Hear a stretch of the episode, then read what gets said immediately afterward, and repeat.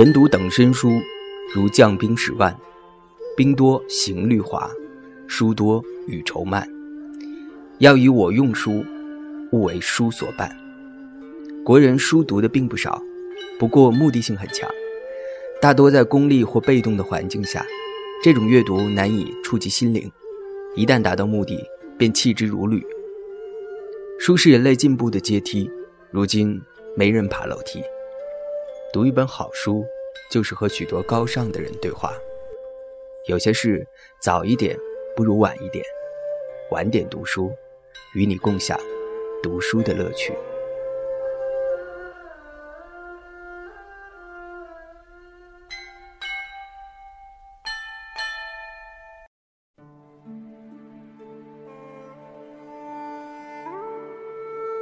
欢迎收听晚点读书，我是小川。现在北京。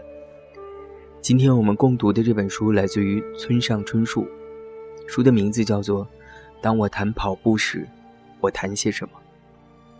这本书的腰封上写着“村上春树第一本只写自己的书”，可是我却在一百零七页看到了自己想要的答案。那么，我们今天就来共读这个片段。当我在跑步时，我谈些什么？作者村上春树，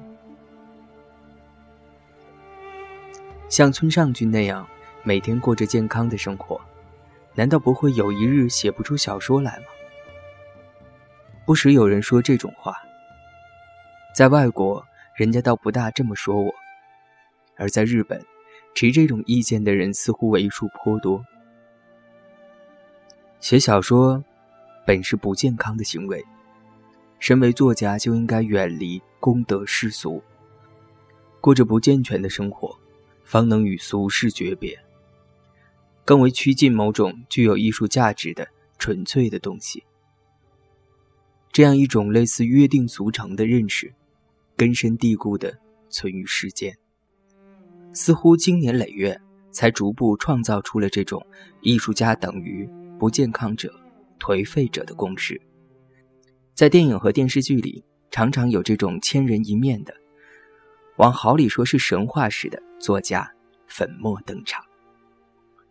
写小说，乃是不健康的营生这一主张，我基本表示赞同。当我们打算写小说，打算用文字去展现一个故事时，藏身于人性中的毒素一般的东西，便不容分说的渗出来，浮于表面。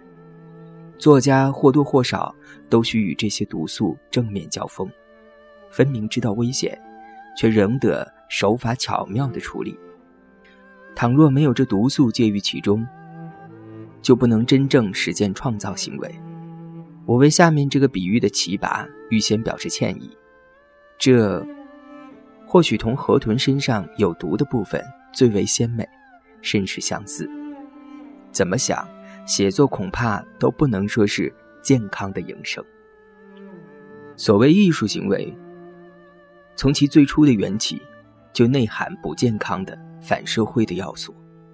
我主动承认这一点。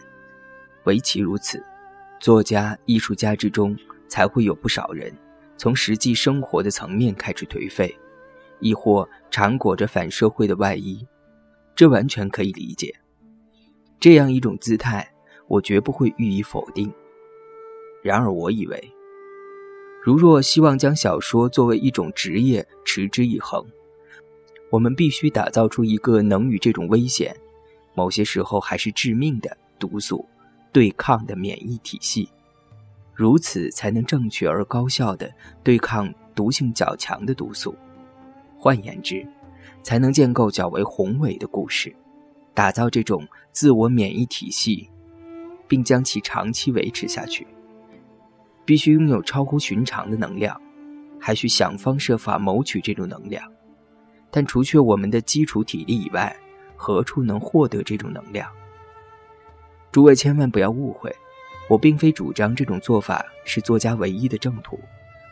正如文学里面有着各种各样的流派，作家里面也有着形形色色的作家，每一个作家都拥有。不同于他人的世界观，他们选取的题材各不相同，锁定的目标也彼此相异，对小说家而言，唯一的正途云云，其实不存在。我认为强化基础体力，乃是完成更为宏伟的创作不可或缺的准备，并且坚信这是值得一做的事情。至少，做比不做好得多。而且，尽管这是一介平庸之志，正像人们常说的那样，但凡值得一做的事情，自有值得去做，甚至做过头的价值。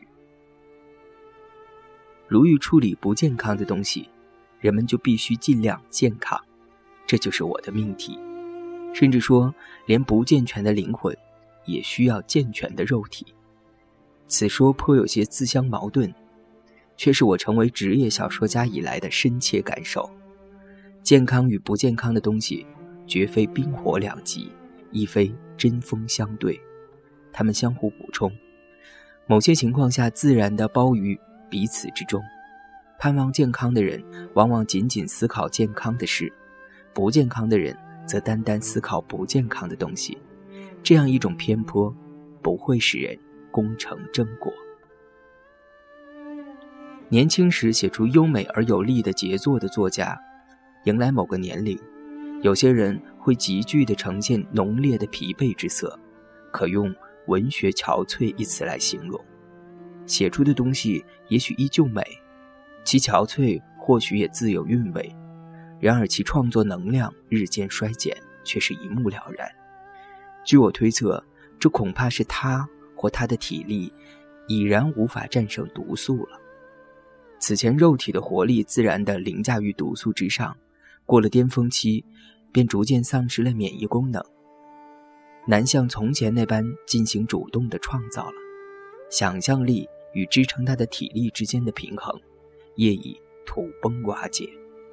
此后便只能运用旧有的技巧和手法，利用类似余热的东西，将作品的轮廓打磨整齐而已。即便委婉地说，这也绝非新月的人生旅途。有些人甚至在这个关头自绝性命，还有一些人干脆爽快地放弃创作，踏入殊途。如果可能，我很想避开这种憔悴方式。我心目中的文学，是更为自发、更为向心的东西，自然而积极的活力必不可缺。在我而言，写小说。就是向险峻的高山挑战，是攀登悬崖峭壁，经过漫长而激烈的搏斗之后，终于踏上顶峰的营生，或是战胜自己，或是败给自己，二者必居其一。我始终牢记这种意向，来从事长篇小说的写作。人有一日总会败北，不管愿意与否。伴随着时间的流逝，肉体总会消亡。一旦肉体消亡，精神也将日暮穷途。此时我心知肚明，却想把那个岔口，即我的活力为毒素击败与凌驾的岔口，向后推迟，哪怕只是一丁半点儿。这就是身为小说家的我设定的目标。眼下我暂无憔悴的闲暇功夫。正因如此，即便人家说我那样的不是艺术家，我还要坚持跑步。